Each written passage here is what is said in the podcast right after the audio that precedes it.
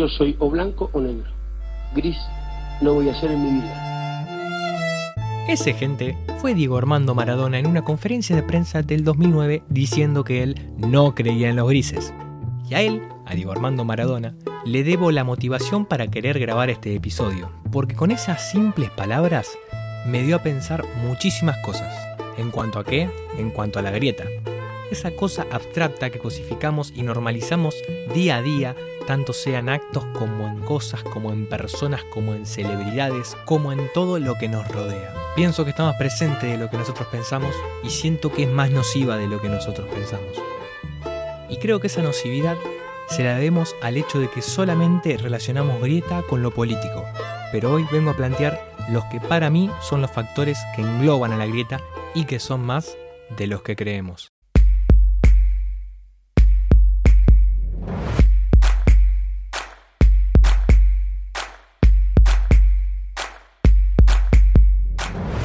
Según la RAE, una grieta es una abertura alargada y con muy poca separación entre sus bordes que se hace en la tierra o en un cuerpo sólido, generalmente de manera natural. Eso dice la RAE. Pero, no obstante, nosotros, nosotras como sociedad, tenemos otra concepción de grieta que no se aleja de lo que la RAE explica en cuanto a tecnicismo y en cuanto a definición del concepto, pero se materializa un poco en lo que es la sociedad y en lo que es nuestra manera de llevar un día a día con el otro, con un tercero. La definición entonces popular o que nos pertenece a nosotros no está tan clara, pero todos cuando hablamos de grieta y tenemos una cierta edad y un cierto conocimiento de cómo se maneja la sociedad hoy en día, tenemos bien en claro qué significa por ahí sin saber definirla.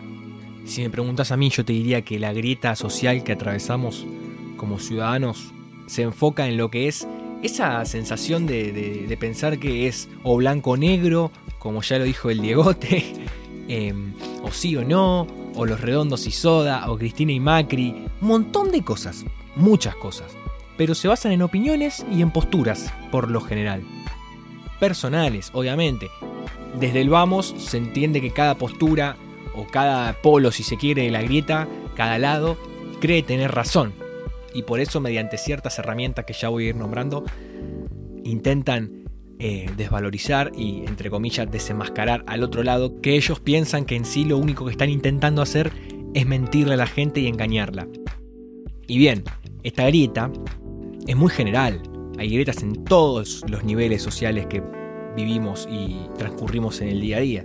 Que en sí, como ya dije, son como gustos propios los que rigen a estos niveles, ¿no? Tenemos grieta en política, tenemos grieta en deporte, tenemos grieta en la cotidianidad, tenemos grieta en cuestiones de familia, más allá de que uno opine políticamente una cosa u otra, o socialmente o éticamente una u otra. En la familia se presenta una manera muy, muy marcada de grieta, que es el divorcio. Esa cosa que cae en un matrimonio, que en sí el matrimonio es unir dos partes, seas cual fueren, y polarizar todo totalmente, en el peor de los casos. Hay casos donde todo se lleva de una manera más normal pero también ahí aparece una grieta que se puede, digamos, materializar, capitalizar en la vida diaria. Está presente. Yo creo que cuando uno dice grieta se imagina más lo que enfoca a lo político, quizá a lo deportivo, si sos un aficionado a los deportes, una aficionada. Pero yo no vengo a hablar acá de las grietas específicas y qué engloba cada una. Primero porque no me parece básicamente que tenga un fin determinado, sería más, más que nada mostrar mi postura ante las posturas. Y en sí yo quiero mostrar mi postura y mi opinión en la definición de grieta en sí misma, mirarla desde arriba, no meterme adentro para arrancar a opinar.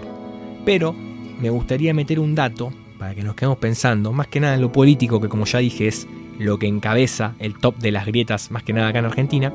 Que qué loco, ¿no? Porque uno se imagina la grieta como, bueno, justo hoy en este contexto en particular, a lo que sería un sector más ligado al peronismo y al kirchnerismo que a una oposición que hoy se encabeza con Macri, digamos, como bandera y como estandarte.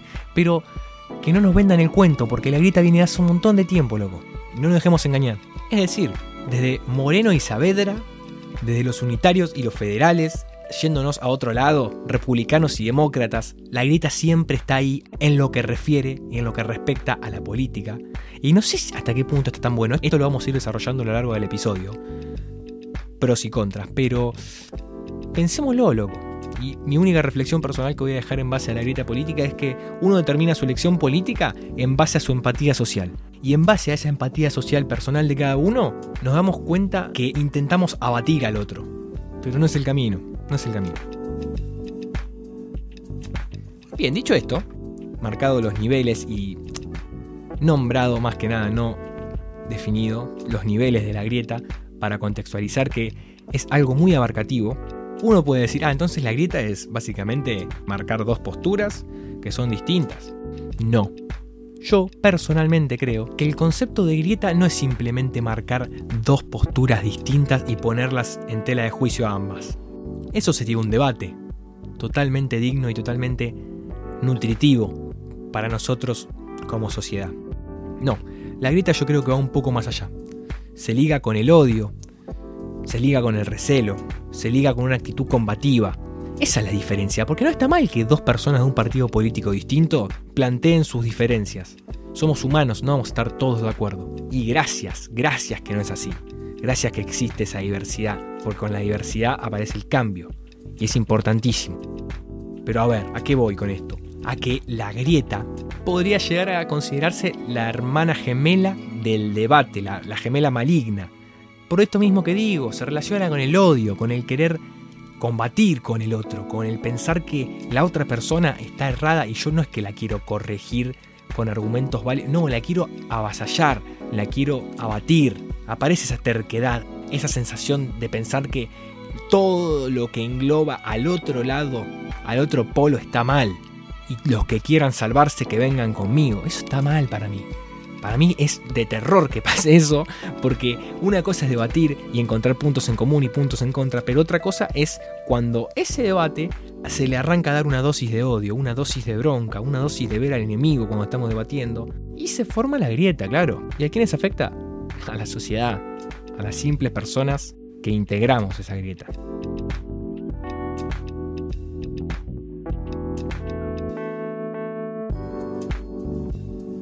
Y bien, hace no muy poco dije las pros y las contras de la grieta. ¿Cuáles pienso yo que pueden llegar a ser los pros de que haya una grieta? Como dije antes, está bueno que exista una variabilidad y una diversidad en un discurso sea cual fuere. Está bueno, pero hasta el punto en el que el respeto y la consideración por el otro o la otra sean todavía puestos en cuestión. Llevémoslo a lo deportivo para no quedarnos solo en lo político parcialidades distintas, gimnasia estudiantes, está buenísimo cantarle al otro y bardearlo y festejar sanamente cuando el rival gana, perdón, cuando mi equipo gana, pero no está bueno cuando matan a tiros a uno por tener la camiseta de tal equipo. Mm, me parece que ahí ya aparece ese odio, ese recelo, esa sensación de que estamos en un combate. Entonces, el único pro grosso que yo encuentro de Gallo en la Grieta está a un pelín de convertirse en una contra y casi que pertenece más al debate de las dos posturas que había nombrado antes que a la grieta misma. Pero del lado de las contras hay un montón de contras, que vamos a ir enumerando poco a poquito en lo que vaya transcurriéndose el episodio. Pero por ejemplo, la ausencia de terceras opiniones, o en caso de que existan, no darles relevancia y no darles lugar, porque pensamos que solo es blanco o negro. La nocividad que la grieta trae en sí misma y en los resultados, en las restantes, en los vestigios que va desprendiendo cuando la grieta pasa y arrasa, mejor dicho, más que pasar, arrasa. Y bueno, lo ya dicho antes, la combatividad, la terquedad que abarca y que trae la grieta. Porque como todo en la vida, tiene pros y tiene contras. Yo logro entender que son más las contras que los pros. Y los pros están ahí nomás de ser pros de otra cosa. ¿A qué voy con esto? A lo que dije antes que en sí el pro de que genere una diversidad es propio del debate. Ya la grieta trae consigo la combatividad y entonces dejaría de ser un pro. Me recontra reenrosqué por ahí para que lo esté escuchando, pero es algo que te mete y es como remar en dulce de leche porque es algo que nos abarca día a día y que a la vez parece algo tan difícil de erradicar, ¿no?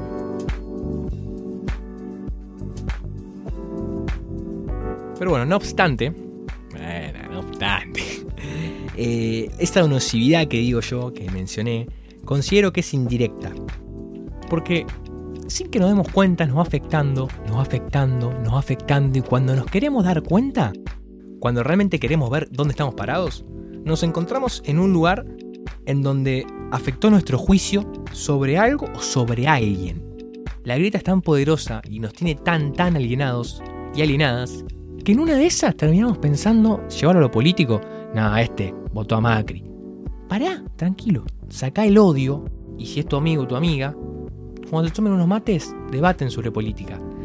Pero utilizamos los polos de la grieta, sea cual fuere, A o B, negro o blanco, Macri, Cristina, lo que quieras, eh, jamón y queso o salami y queso, Coca-Cola, Pepsi, eh, bueno, los últimos son menos serios. ¿A qué voy con esto? A que nuestro juicio se vea afectado por sobre la otra persona, ya sea positivo o negativamente. Y no sé qué tan bueno esté esto, porque por ejemplo, hay polos que no pertenecen a una grieta por el simple hecho de que yo te digo, no, yo estoy en contra de la pedofilia, y alguien me dice, no, yo estoy a favor de la pedofilia. Ahí ya pasa por algo moral y por algo ético y por algo de dos dedos de frente, que si encontrás a alguien que es pedófilo o que avala la pedofilia, sí, linchémoslo. Ahí sí puede aparecer el odio, porque básicamente esa persona está avalando algo que está muy mal. Por ahí estuve mal yo en decir que hay que lincharlo, no sé qué tan bien está, no sé, no sé. Bueno, ahí sí, combatilo porque esa persona está mínimamente enferma. Pero yo me refiero a que nuestro juicio se ve alterado con el otro, con el par, con el que tenemos al, lado, hombro a hombro, ya sea familia, amigos conocidos de trabajo, profesores, compas de Facu. La grieta nos afecta nuestra percepción hacia esas personas. Esto en el peor de los casos, en el cual la persona está tan alienada que no se da cuenta que es simplemente un pensamiento que se diferencia al nuestro. Pero claro, te bombardean con el discurso de odio, con el discurso de que el otro es diferente y el diferente está mal. Y ahí se va generando esa nocividad indirecta que te digo. Y porque también tiene esto de contraproducente que es como que vos podés llegar a decir, no, no, pero yo estoy defendiendo lícitamente lo que yo digo y, bueno, debatí, charlá, compartí ideas, pero donde te arrancás a meter en querer bochar al otro, vos por ahí seguís pensando que estás defendiendo ilícitamente lo tuyo, pero te vas metiendo cada vez más y cada vez más y cada vez más en ese discurso de odio y en ese discurso de lo separado y lo de si no, yo soy negro, el otro no puede ser blanco, y si yo soy B, el otro no puede ser A, y si yo soy Z, el otro no puede ser A. Ya está, estás adentro. Y qué complicado darse cuenta que uno está dentro de esa. Porque todos estamos en esa. No me voy a poner en careta y decir, no, los que están adentro de la. Todos estamos en una grieta, chiques. Bueno, mirá, sin ir más lejos, las personas que están a favor del lenguaje inclusivo y las personas que están en contra del lenguaje inclusivo. Debatí, charlá, pero cuando decís, no, porque ustedes quieren cambiar el lenguaje y son todos irrespetuosos y bla, bla, bla, bla, bla, bla, bla, bla. No, pero ustedes hacen caso a la RAE y que vayan, vayan a casarse con el diccionario y anda, eh, facho, oligarca. Pará, son cosas totalmente distintas. Son muy distintas. No mezcles debatir con un tema a mezclar todo y meterte en ese odio en el cual te encontrás en la grieta. Y ahora bien, hablamos de A, hablamos de B, hablamos de blanco, hablamos de negro, pero no hablamos del medio, de esa línea en la cual se traza un punto de cada lado. Porque ¿qué pasa? ¿Qué pasa cuando no te consideras parte de una grieta y si te preguntan sobre un tema y das algo que toca los dos lados o no se tira tanto a un extremo como la persona que te pregunta cree que vos te deberías inclinar hacia un extremo, sos un tibio. Claro, te vienen con esa de ¿de qué lado estás? ¿De qué lado estás? De ninguno, Gil de mierda. ¿Qué te pasa? No quiero estar de ningún lado. Loro. ¿Entendés? Te tildan de tibio. Te tildan de persona que no toma la decisión porque tiene miedo de lo que van a decir y que qué sé yo. No. Porque no es como dijo el Dieguito, el Diegote, el personaje de Maradona. Hay grises, existen los grises en la vida. No son muy entretenidos y bueno, pueden ser menos entretenidos, pero existen, están ahí. En el medio hay algo siempre. Y estos grises que nos demuestran día a día que están ahí son la verdadera causa de que exista la diversidad, de que exista el constante movimiento, porque como dije al principio, el movimiento y la diversidad de pensamientos y de diferentes opiniones es necesaria y es clave en una sociedad. Pero cuando en la grieta arranca a ser tan pero tan pero tan estricta y tan pero tan pero tan marcada, parece un autoritarismo, parece algo de una sola pieza. con tanta rigidez. Entonces los grises vienen a ese movimiento. Por eso es muy importante, muy importante que no nos hagan creer, y esto va más a nivel político y es una descarga, que no nos hagan creer que la política es blanco o negro. Puedes estar a favor de uno o de otro, sí, pero no, no vayas convencido de algo que no es. No vayas convencido, por ejemplo, a votar de decir, y no, pero esto es o uno o otro, si no, el tercero no tiene opción. No, no es así. No hay que acostumbrarse a eso. No hay que acostumbrarse a eso. Y eso es lo que más bronca me da de hoy en día en la sociedad argentina. No, pero eh, o A o B. Eh, hay todo así, viste. Sí, pero es así porque queremos que sea así. Porque somos unos pelotudos y unas pelotudas todos. Todas las personas. Porque nos dejamos engrupir pensando que realmente es así. Nos dejaron, nos hicieron creer esto de que es así. Van a pasar años hasta que haya una tercera opción clave. Pero bueno, esto es parte del laburo de los grises. Los grises tienen que entrar de lleno y cabecear a la grita en el pecho como hizo Zidane contra Materazzi en el 2006. ¡Pam! Ahí en el pecho, tomá. No sos vos, no manejás solamente vos la sociedad. Los grises son clave porque son la manera de cortar con la grita o mínimamente hacerle un poquito de cosquillas en la panza para que se mueva un poquito. Si no, no hay chance. Nos quedamos en esa. Y básicamente la grita sin movimiento, más allá de que tenga dos partes, si no se mueve, arranca a ser una sola parte. Es parte de una misma pieza. Aunque te puedas ir para un lado o para el otro, no hay otra cosa. O A o B, de A a B y de B a A. Tiene que existir un punto medio, los grises tienen que tomar fuerza. Entonces, cuando te pregunten de qué lado estás y no estás de ningún lado en especial, ¿qué le vas a decir? De ninguno, Gil de mierda. Eso, acuérdense. Y antes de cerrar esto, a vos, persona que estás escuchando, no hagas como Dieguito Armando Maradona. Así puedes hacer si querés, un sábado a las 6 de la mañana, todo escabio, cuando vuelvan las reuniones sociales. Pero cuando te pregunten si sos blanco o negro, decí, yo puedo ser del blanco o puedo ser del negro. O puedo ser del gris, o puedo ser del azul, o puedo ser del violeta, o puedo ser del amarillo, o puedo ser del celeste, puedo ser del marrón, puedo ser del fucsia, puedo ser del lila, puedo ser del naranja, puedo ser del turquesa, puedo ser del rojo, puedo ser del grana, puedo ser de la esmeralda. Sí, esmeralda es un color. No es tan pelotudo, viejo.